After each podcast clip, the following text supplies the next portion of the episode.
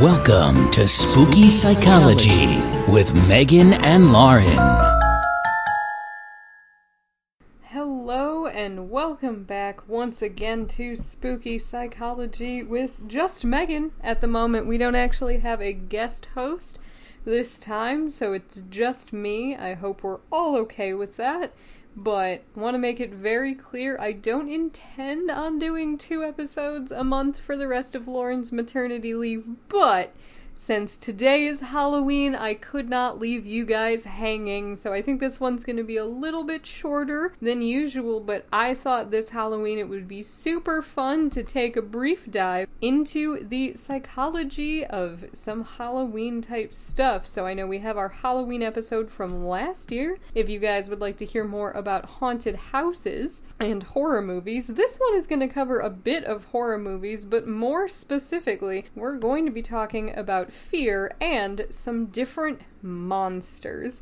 We definitely cover fear more in our previous Halloween episode as well as our episode on phobias, but we're just going to talk a bit. So I'll go quick overview of fear and then I'm going to do a little bit about horror movies just as a recap and then today we're going to talk about mummies zombies, and vampires, which I think are three very different monsters, but very associated with Halloween. And I have some interesting observations. We're also going to talk a bit about, once again, the survey of American fears.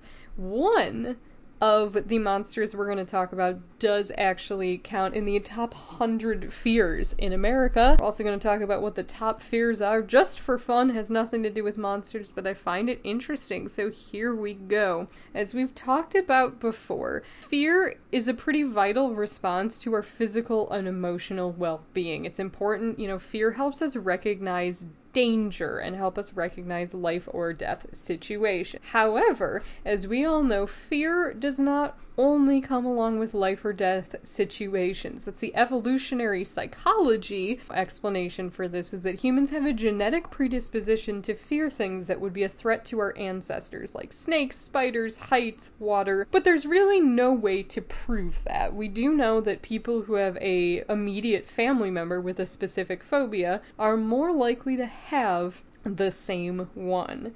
We also know that about 60% of adults admit to having at least one unreasonable fear, but we're not really sure why these fears manifest. I personally have multiple uh, unreasonable fears. Fun fact I'm actually scared of butterflies and moths. Everybody makes fun of me about it. I don't care. I know it's unreasonable, but they weird me out, and I always scream just a little bit if they fly too close to my head. A lot of us have these different fears that really don't directly relate to danger, so it is kind of interesting. There are also personality traits such as neuroticism, which appear to increase your likelihood of developing a phobia, and a tendency toward worries and negative thoughts also increase the risk. There's some additional theories that people who have a lot of phobias and fears are more likely to have overprotective parents, the loss of a parent, which could explain some of my fears, um, or any childhood abuse. But I think really what we know is that there are multiple pathways to fear, including emotional response and disgust. Moths and butterflies, for me, are a lot more of a disgust based fear versus a life threatening. So, the interesting thing I think about fear is that this time of year we tend to seek it out, and there's a lot of theories as to why we do this, right? During Halloween or the spooky season, as I prefer to call it, the entire month of October and also the entire fall, we tend to flood to scary movies, scary TV shows, haunted houses, but as our spooky psychology podcast really does demonstrate, you know, people really enjoy those stuff all year round. A lot of us do have a fascination with, you know, serial killers, murders, different types of things throughout the year. So, you know, and roller coasters are another one. So, some research suggests that these scary experiences done in a safe way actually can boost our mood. The scare response we have is very sincere, however, we do know that we're safe and there's that instant relief and enjoyment that can stick with us for quite a while. Now, as it goes, and we talked about this a bit, I'll talk a bit about horror movies just to recap last Halloween, but you know, Carl Jung really had this theory about archetypes, which are universal and cross cultural themes that help forms one's personality and our behavior one of the important ones is the shadow self. So the shadow self is kind of those dark animalistic urges that people really do have. It's the unknown, repressed ideas, weaknesses, and chaos. The shadow is unacceptable traits to society that are sometimes offensive to our morals and ethics. So, you know, being able to watch horror movies is a way for us, or, you know, even horror movies, haunted houses, serial killer documentaries. It's a way for us to kind of explore that darker part of ourselves in a very safe and controlled manner, right?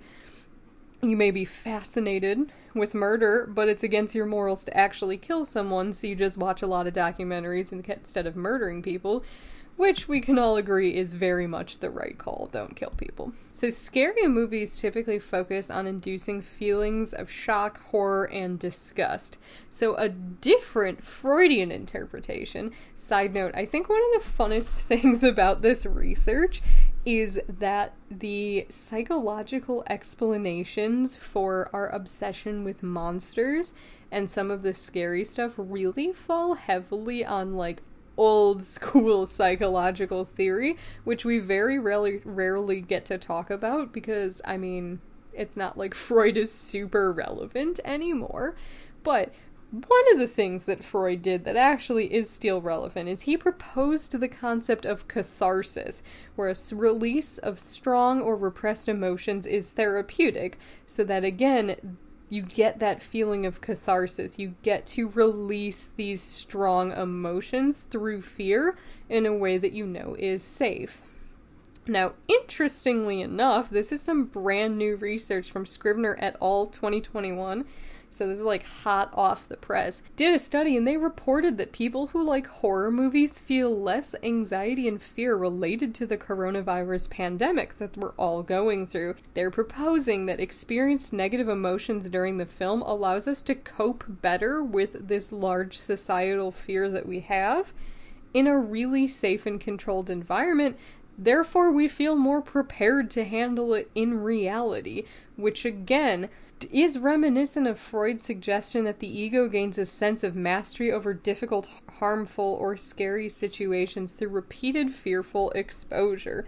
I am super curious if anybody feels like their love of horror movies and spooky stuff actually helps them feel less anxious about the pandemic, let me know. I think it's really interesting because so many of us, it's like when things are going to shit in the world, if we really have been obsessed with this stuff, it's like, I knew it. I absolutely knew it. I'm so prepared for this. So, okay. So, this is some interesting stuff just about the concept of monsters that I did find. Um, a lot of the research I was going was based off of Leo, Braudy. So, Leo Braudy is a professor of English, art history, film, and history at USC Dornsife College of Letters, Arts, and Science. He's a monster expert and the author of Haunted on ghosts, witches, vampires, zombies, and other monsters of the natural and supernatural worlds. So, clearly, he talks a lot about the three monsters that I would like to talk about today. And interestingly enough, almost every article that I found did end up quoting him, so apparently this is some really important work in the field of monsters right now. So, direct quote from him is Children love fairy tales for the same reason we all love frightening stories, because they allow us some kind of mastery. They're comforting, but also titillating, certainly for adults. It's the idea of you escaped. So in in his book, he actually divides monsters into four separate categories, which I find a really interesting distinction. There's the monster from nature, which embodies our fear of an uncontrollable natural world. That has two groups the mysterious, elusive, but ultimately less threatening monsters like Sasquatch the Yeti or the Loch Ness Monster, and more menacing specimens like Godzilla or King Kong. So there's the fear that nature will take her revenge for everything that we have done against nature. The second type of monster is kind of associated with our fear of science, of something like Frankenstein. The type of monster is created purposefully by a scientist whose hubris leads him to, to bring to life an unprecedented being. So, kind of that mad scientist fear that humans are going to create something that will ultimately destroy us or be really dangerous. And then there's what he calls the Jekyll and Hyde monster, which, you know, obviously Dr. Jekyll, Mr. Hyde, appeared in the late 1880s, is one of several doppelganger figures, people with double lives or double selves, that reflects complex late Victorian view of human psychology in terms of the fears of the monstrousness of our repressed self. So, kind of the monster from within theory. Then there's finally there's the monster from the past that arrives to take revenge on us and our modern lives, improvement and change. So something like Dracula, right? Vampires we tend to associate with being really old vampires, even in one of my favorite shows, What We Do in the Shadows, right? Other than Colin Robinson, they are pretty old vampires. They're kind of ancient creatures, which is very funny in the mockumentary style. If you guys haven't watched What We Do in the Shadows, I strongly recommend it. So that is interesting, and I'll talk a little bit more about his research as we break into these specific monsters, but there, there are these categories of monsters we created that represent different fears that we all have. His conclusion is that our love of monsters is revealing, showing us how preoccupied we are with death and mortality. Our obsession with monsters provides the counterbalance to, you know, change in funerary practices. So, you know, the idea that death is now medicalized and sanitized, this is kind of the counterbalance of like unpredictable things because now most people die at hospitals, at least in America, and it's we're very removed from the idea of death, whereas people often used to die in their homes and the funeral services would happen in homes. It's a huge societal shift, but the concept of horror in movies keeps our mortality squarely in front of us and helps us explore the concept of our own mortality in a really safe way. So, getting into our first specific monster. So I I am all about this. I'm going to talk about vampires. And the research into each of these monsters took me into slightly different places, but what I love is that vampires and the concept of vampires are actually the most psychologically researched of the monsters that we're going to look today, look at today and are honestly super Freudian. Every single quote that I found from research papers was all Freudian analytical. So it's really interesting. I'll kind of give you these direct quotes here when we talk about it. But vampires. It's often been said that the idea of vampires probably emerged out of fear of death, particularly when people risk premature burials, so kind of that idea of dead but not dead, like the living dead. With and modern vampire stories really tend to mix up blood and sex pretty frequently. So the mo- so a lot of psychoanalysts in explaining vampires have really really again jumped onto Freud. So, I'm just going to directly quote some of these studies that are so fascinating. The first one, Rodriguez de la Sierra, Origin of the Myth of Vampirism, from the Journal of the Royal Society of Medicines from 1998. The myth can be understood among along various levels of psychosexual development. In Oedipal terms, for example, the vampire is seen as the abductor of women, killing and enslaving any men who cross his path. The significance and universal persistence of the myth suggests deep roots in the evolution of our psyche. It suggests the omnipresent desire to conquer the secret life while containing the elements of its renewal. It represents the terrible desire for survival, destroying others to maintain his own existence. Vampirism, as a mortal sin, is contained in the image that most often comes to mind the perverse nature of the vampiric act, in which the bite and sucking of blood produce an orgasmic sensation which supersedes coitus. So, really interesting that they're talking about this kind of mix of the actual biting and sucking of blood being a very sexual act, which, of course, anytime a weird sex thing comes up, people go straight to Freud and this really psychoanalytical concept about, context about our deep need for violence.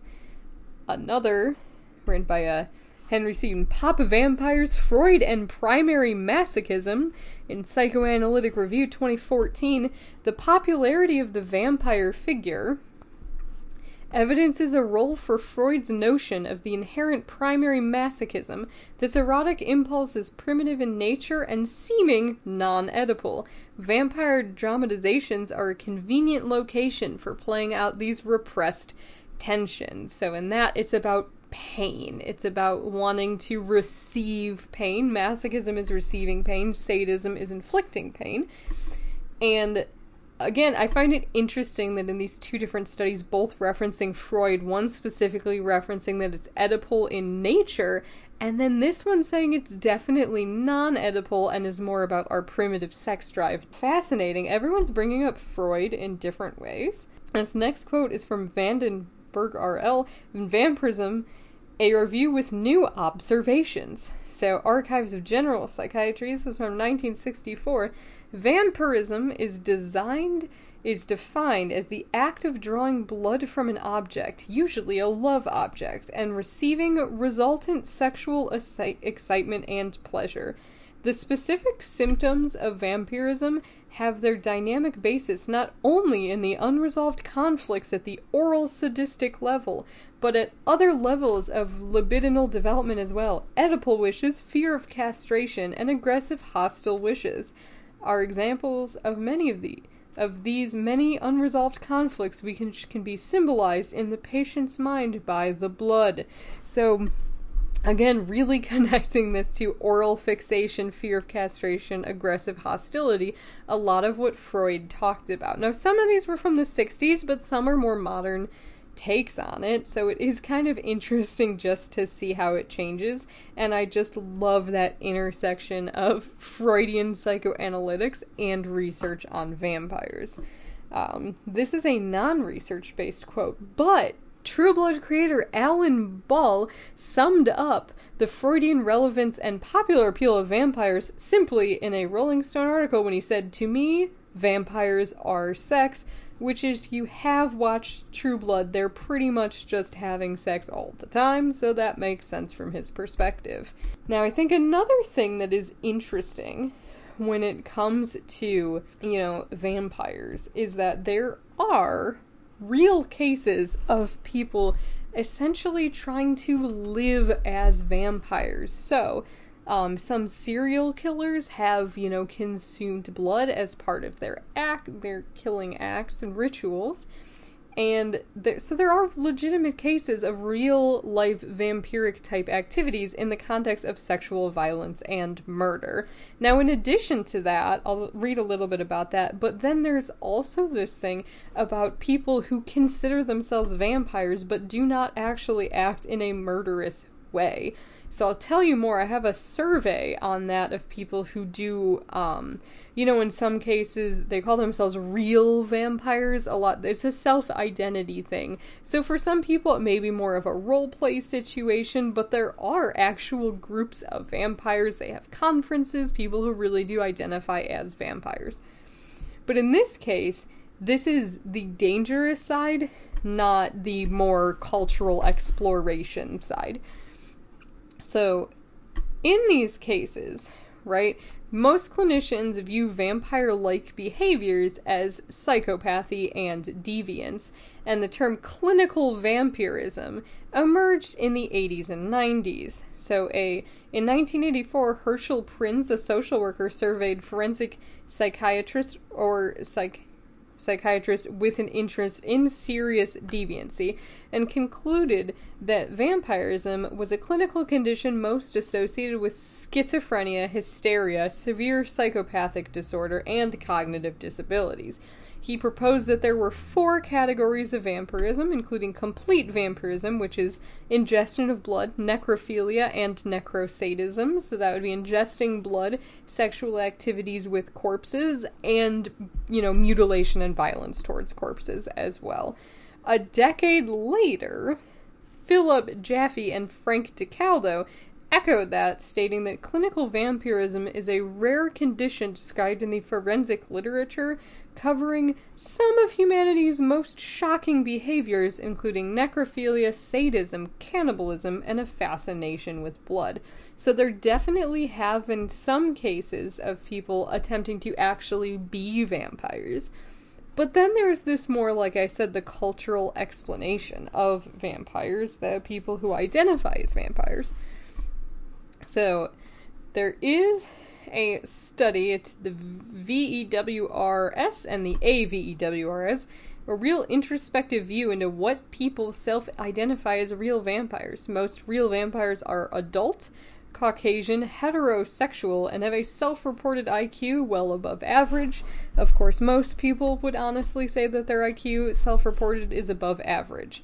So, as opposed to the clinical vampirism, quote, real vampires are actually mostly women, 63%, only men are only 35%. Only 35% identify as goth, 24% belong to an organized vampire group such as a house, clan, coven, haven, order, or court, and 52% of real vampires identified as sanguinarians who actually drink blood. 68 identify as psychic vampires who claim to take psychic energy from others either by touch or non physical mean, and 40% identified as both, known in the vampire community as hybrids. Now, I don't know a ton about this, you know, the the people who identify as vampires but in a non-violent way, but it is an interesting kind of subculture that does exist. And I think it is you know, different. Vampires, as seen in the movies, there's almost always a sexual component, and I find it fascinating. I like the psychoanalytical research with it because we rarely bring psychoanalysts into things. But again, it is just this fascinating thing because with vampires, I don't know anybody who actually is scared of vampires anymore. I think they've gone mostly in media, right? Like they're very sexual. There's a lot of stuff like Twilight where they're romantic. They're not really scary anymore, even though they technically could be. And I think we see that with a lot of monsters, right? The things people fear and the things we have in horror are very, very different. And I think there is a safety in exposing yourself to this violence in a way that you're not genuinely afraid of. Uh, going back to Leo Braudy, he said, Our modern day, uh, he agrees, right, that enthusiasm for vampires stems from our desire to avoid confronting our own morality. Direct quote Vampires have lived for thousands of years, have survived history, so they're simultaneously feared but admired, because they represent for the moment a liberation from mortality right? Vampires do live forever. And so it is this interesting psychological exploration for people, which does involve fear, but also doesn't, because I don't know anyone that's actually afraid of vampires. There probably are a few people, but not many. So, the next group is that we're going to talk about today is zombies. Now, zombies I find so, so interesting. And personally, I think out of vampires, zombies, and mummies, I feel like zombies might be like a zombie like virus kind of influencing human behavior, I think is the most likely to be an actual threat. Um, Braudy argues, Leo Braudy argues that the zombie craze reflects our present day fear of groups this is an era where we're less afraid of, you know, villains, like individuals who want to rule the world, and more afraid of the faceless, shadowy, anonymous groups that we can't quite pin down. So, this is another direct quote from Braudy. What's really different about the zombie and what separates it from the classic monsters is it's part of a collective, while other monsters are individuals. There's no hierarchy in the zombie world, no king zombie. So fear of zombies represents a fear modern fear of groups. They might be Islamic fundamentalists, immigrants, republics, democrats, you name it, whatever group frightens you. I think that's an interesting theory, right? Because zombies are just kind of this horde. You know, if you look at different conspiracy theories that are really active right now, most of them are about shadowy groups that are controlling things or influencing the world that you don't directly know about.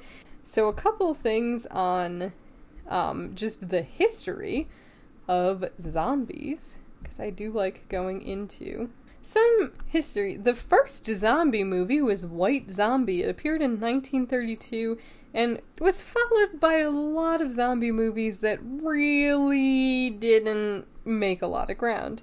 It was uh, at the release of George Romero's Night of the Living Dead in 1968 that zombie centric entertainment really started to go. There have been over 500 zombie feature films, ranging from things like Shaun of the Dead, which is very light-hearted, it's funny, to genuinely terrifying renditions like The Dawn of the Dead. Zombies have also been celebrated in Thriller and in The Walking Dead is one of the most popular TV shows at the time of this writing. So zombies, I feel like again, and this similar with vampires. I feel like the initial vampire movies were pretty scary, but then we ended up with Twilight, with True Blood, with What We Do in the Shadows, all of these things getting kind of funny and lighthearted over time. Similar things have happened with zombies, right? Even Zombieland, like there's a lot more light-hearted movies. Not necessarily like light-hearted like Shaun of the Dead, right? But some of the less fear and kind of more loose interpretations or more lighter hearted movies related to these creatures. So, this is the perspective of Frank McAndrew. He's a professor of psychology at Knox College. Um, he's an evolutionary social psychologist, and he studies creepiness. So, the modern notion of what a zombie is can be traced to the Haitian voodoo folklore of the 17th and 18th centuries. It was rumored that African slaves on sugar plantations who committed suicide to escape slavery were denied entry into the eternal paradise and were condemned instead to trudge around the earth without a soul.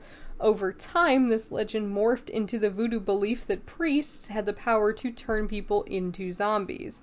The individual chosen as a zombie to be would be poisoned causing vital signs such as heartbeat and breathing to diminish to the point where the person appeared to be dead. The person would be buried alive, was later exhumed, and would remain under the spell forever. The person was usually brought back to life without speech or free will. So it seems like it kind of comes out of some of those early beliefs, and you can kind of see people, you know, condemned to be on the earth without a soul, you can see how that kind of connects into the idea of zombies. You know, another theory is that philosopher David Livingstone Smith believes that the potential for danger is not necessary for something to appear. So basically, with Frank McAndrew, he said the short version of what he found is that the ambiguity about whether we have something to fear from a person or place makes us uncomfortable because of the uncertainty. So with zombies, we're never quite sure you know, it just relates to not being able to read people and not really being sure where the danger actually is. Whereas philosopher David Livingstone Smith proposes that the danger is not necessarily to a fear creepy. He proposed a categorical ambiguity thesis to explain how we could be creeped out by something that does not pose a threat. Objects that are not easily categorized combine features that do not occur together. This makes it so we can't properly make sense of them, resulting in a cognitive paralysis we find unpleasant, which is similar to the uncanny valley. So the idea that a zombie is ambiguous, right? It's kind of human, kind of not, and that's where the discomfort comes from. Uncanny Valley is well known in the field of aesthetics and was pioneered by Masahiro Mori, a Japanese professor of robotics, and the general theory of the uncanny valley is as an inanimate object comes to look more and act more like a human being, it usually becomes attractive to us until it becomes almost exactly like a human but not quite. Then it tends to prompt feelings of revulsion rather than attraction. So you do kind of notice that with certain, even like video game characters, right? as they get closer to looking like real people, they get very unsettling and creepy to look at. So, the uncanny valley can explain some of our squeamishness about corpses, just like a normal human, except not alive. Unlike many monsters that haunt our imagination, zombies used to be human beings, and then something traumatic happened that transformed them into an eerily human and dangerously not human being. Zombies may even I maintain their identity as a distinct humans that they were in their previous life, making them more creepy and sinister. So, zombies being the idea that we are human and then something happens and all of a sudden we're not exactly human anymore. And I think, particularly given that we're undergoing a pandemic, I can see why that eeriness about zombies and changes in humans could possibly increase. Now, Michael Friedman, PhD, says that while Undead creatures such as vampires and werewolves have magical powers. Zombies have a lifeless life, and perhaps that's our fascination. We're all afraid of a mon- monotonous existence filled with boredom, emptiness, and loneliness. We can't avoid those feelings any more than some people in zombie things can avoid, you know, walkers. He talks about Walking Dead a lot. And, you know, we're all infected. Boredom, loneliness, and emptiness are part of all of our lives. And they think that, you know, the struggle to living in an undead world is similar to our struggle to fight through the boredom and monotony of our normal life.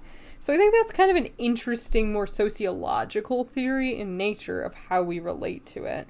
And I do like with these monsters how there's so many different theories about why we are so obsessed with them. But if you look around in the media, we definitely are a bit obsessed with different types of monsters. Now, what I found interesting is that in the survey of American fears for 2020 2021, zombies and ghosts were the only two creatures to actually rank in the top 100 American fears. So ghosts are listed as 88 zombies at 89, but they both have about 9.3% of people saying they are genuinely afraid of them no, as I said, I do feel like there's something about zombies that almost seems credible.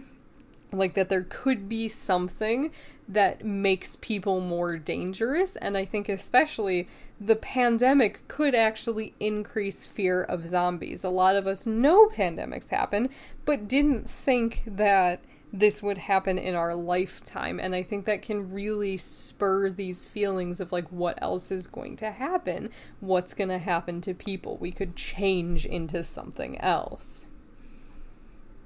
So now we're going to talk a bit about mummies. So, unlike vampires and zombies, mummies are actually real right? Provably real. So, a mummy is a dead human or animal whose soft tissues and organs have been preserved by either intentional or accidental exposure to chemicals, extreme temperatures, low humidity, or lack of air, so the body doesn't de- decay further. So, many cultures, people would mummify the dead, including ancient Egypt, which I think the a lot of people say that it's the obsession with ancient Egypt that really spur mummies as like this mythical creature as opposed to the actual just method of preparing bodies really came from.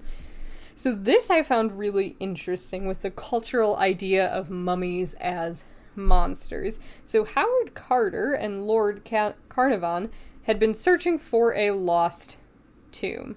Carter had been searching, Carnarvon had been paying for it, and in November of 1922, they found what they sought. The treasure filled room was the tomb of Tutankhamun. He was a pharaoh or king of Egypt who had died in the 1320s BC at just 18 or 19 years old. The discovery captivated the world, but Lord Carnarvon did not get to enjoy it for long. He died the next April, at the age of 56, it was six weeks after opening and entering the actual burial chamber of the tomb. Now, doctors said an infected mosquito bit him, and it was just a coincidence that he died so soon after going into the ancient tomb. However, and I did not know this, but a lot of the idea that mum- of mummies and curses and mummies as monsters came from Sir Arthur Conan Doyle, the creator of Sherlock Holmes. He kind of threw forth the idea that an evil spirit caused his death and that Tutankhamun was so unhappy about the tomb that he took revenge from beyond the grave.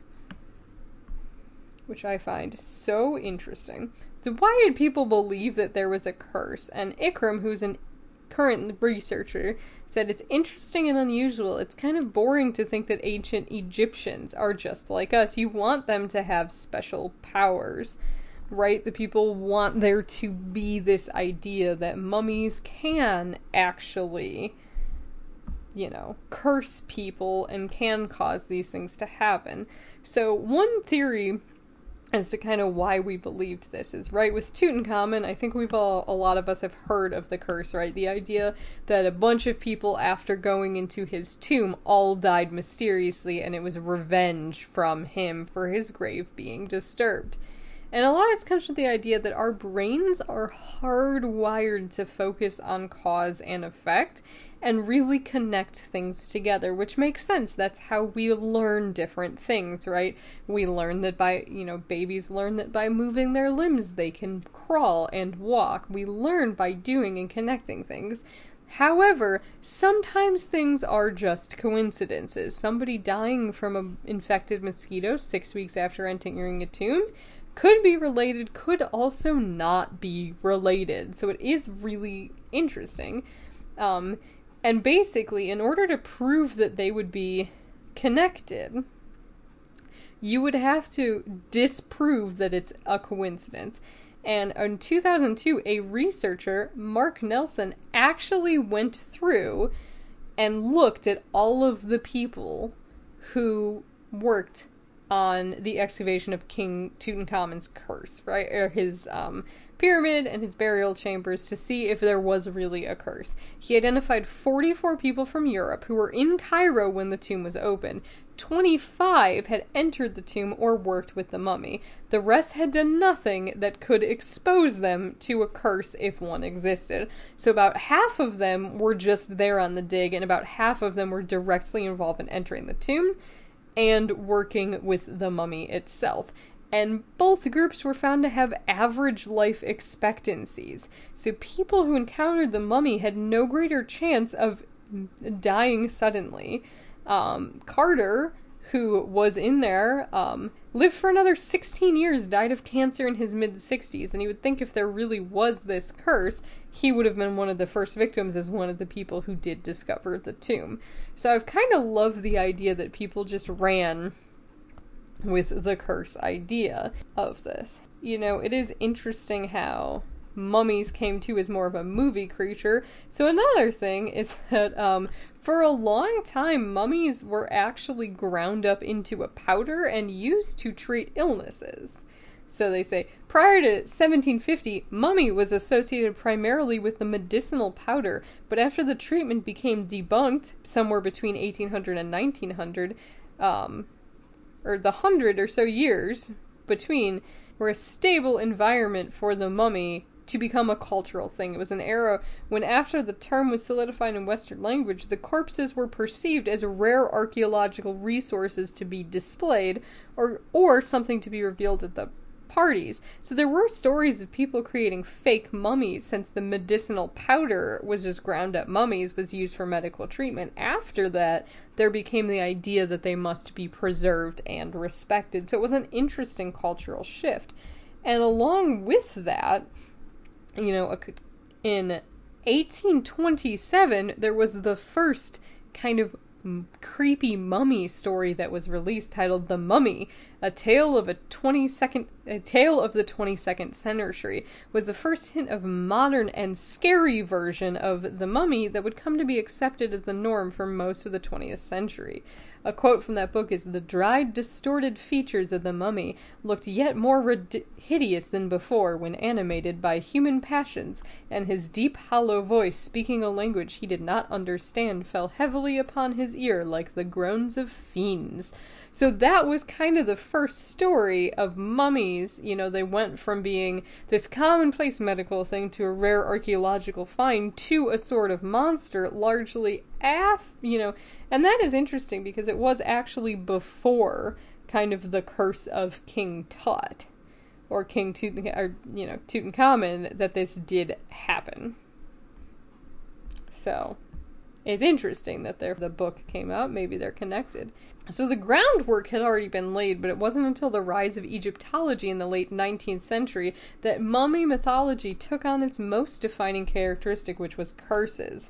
The reason we fear mummies is more a story of vengeance than with terror right? With zombies, they tend to attack randomly and en masse. Similar with vampires, don't tend to be known to have personal, you know, connections to the victims, but mummies are deliberate directed for revenge so they're an entirely different thing and in most mummy horror movies if you look at it they're very specifically going after whoever disturbs them they're not just trying to kill everyone which could indicate just a general fear of revenge. So this is really fascinating. Um, so we're gonna wrap this up. I thought it would be fun to end on, you know, compared to the fun, goofy Halloween fears, what are people actually afraid of? Because I think horror movies express fear in a very safe, controlled way, right? Like you can use garlic to help you know, garlic and mirrors and crosses to help keep a vampire away you can you know, shoot a zombie or live on a farm or do other things. And if you want to avoid being attacked by mummies, just don't go into a bunch of burial rooms and you should be fine as long as you don't disturb them, right? But the things that we're actually afraid of are very real and uncontrollable. And this is interesting. So, this is from the 2020 2021 Survey of American Fears. And these are the top 10 actual fears that Americans have. As you can see, the pandemic greatly influences this. So, the number one fear that Americans have is corrupt government officials, with 79.6% reporting being afraid. Number two, which in 2019 was number five, so it jumped up three spots, was people I love dying at 58.5%. Number three fear was a loved one contracting the coronavirus at 58%. Number four fear was people I love becoming seriously ill. So that had been the third. The year, but the year prior in 2019 went down one because specifically the coronavirus replaced that. So 57.3% are fear person they love becoming seriously ill. Number five fear was widespread civil unrest at 56.5%. Number six was a pandemic or major epidemic at 55.8%. Number seven is economic and financial collapse at 54.8%. Number eight, down one spot from 2019, is cyber terrorism. Number nine is pollution of oceans, rivers, and lakes, which was number two in 2019. So as you can see, the pandemic shifted a lot at 50.8%. And the number 10 fear that Americans have right now is biological warfare at 49.3%. So again, I find it really interesting. There's such a huge juxtaposition between the things we fear in horror movies and monsters and the things we fear in real life. And I think, especially with everything going on, it absolutely makes sense that we choose to explore a lot of these fears of monsters because I think monsters are a lot safer to be afraid of than what we really have to fear. So that is all I have to say for everyone. Happy Halloween and thank you for getting spooky with us.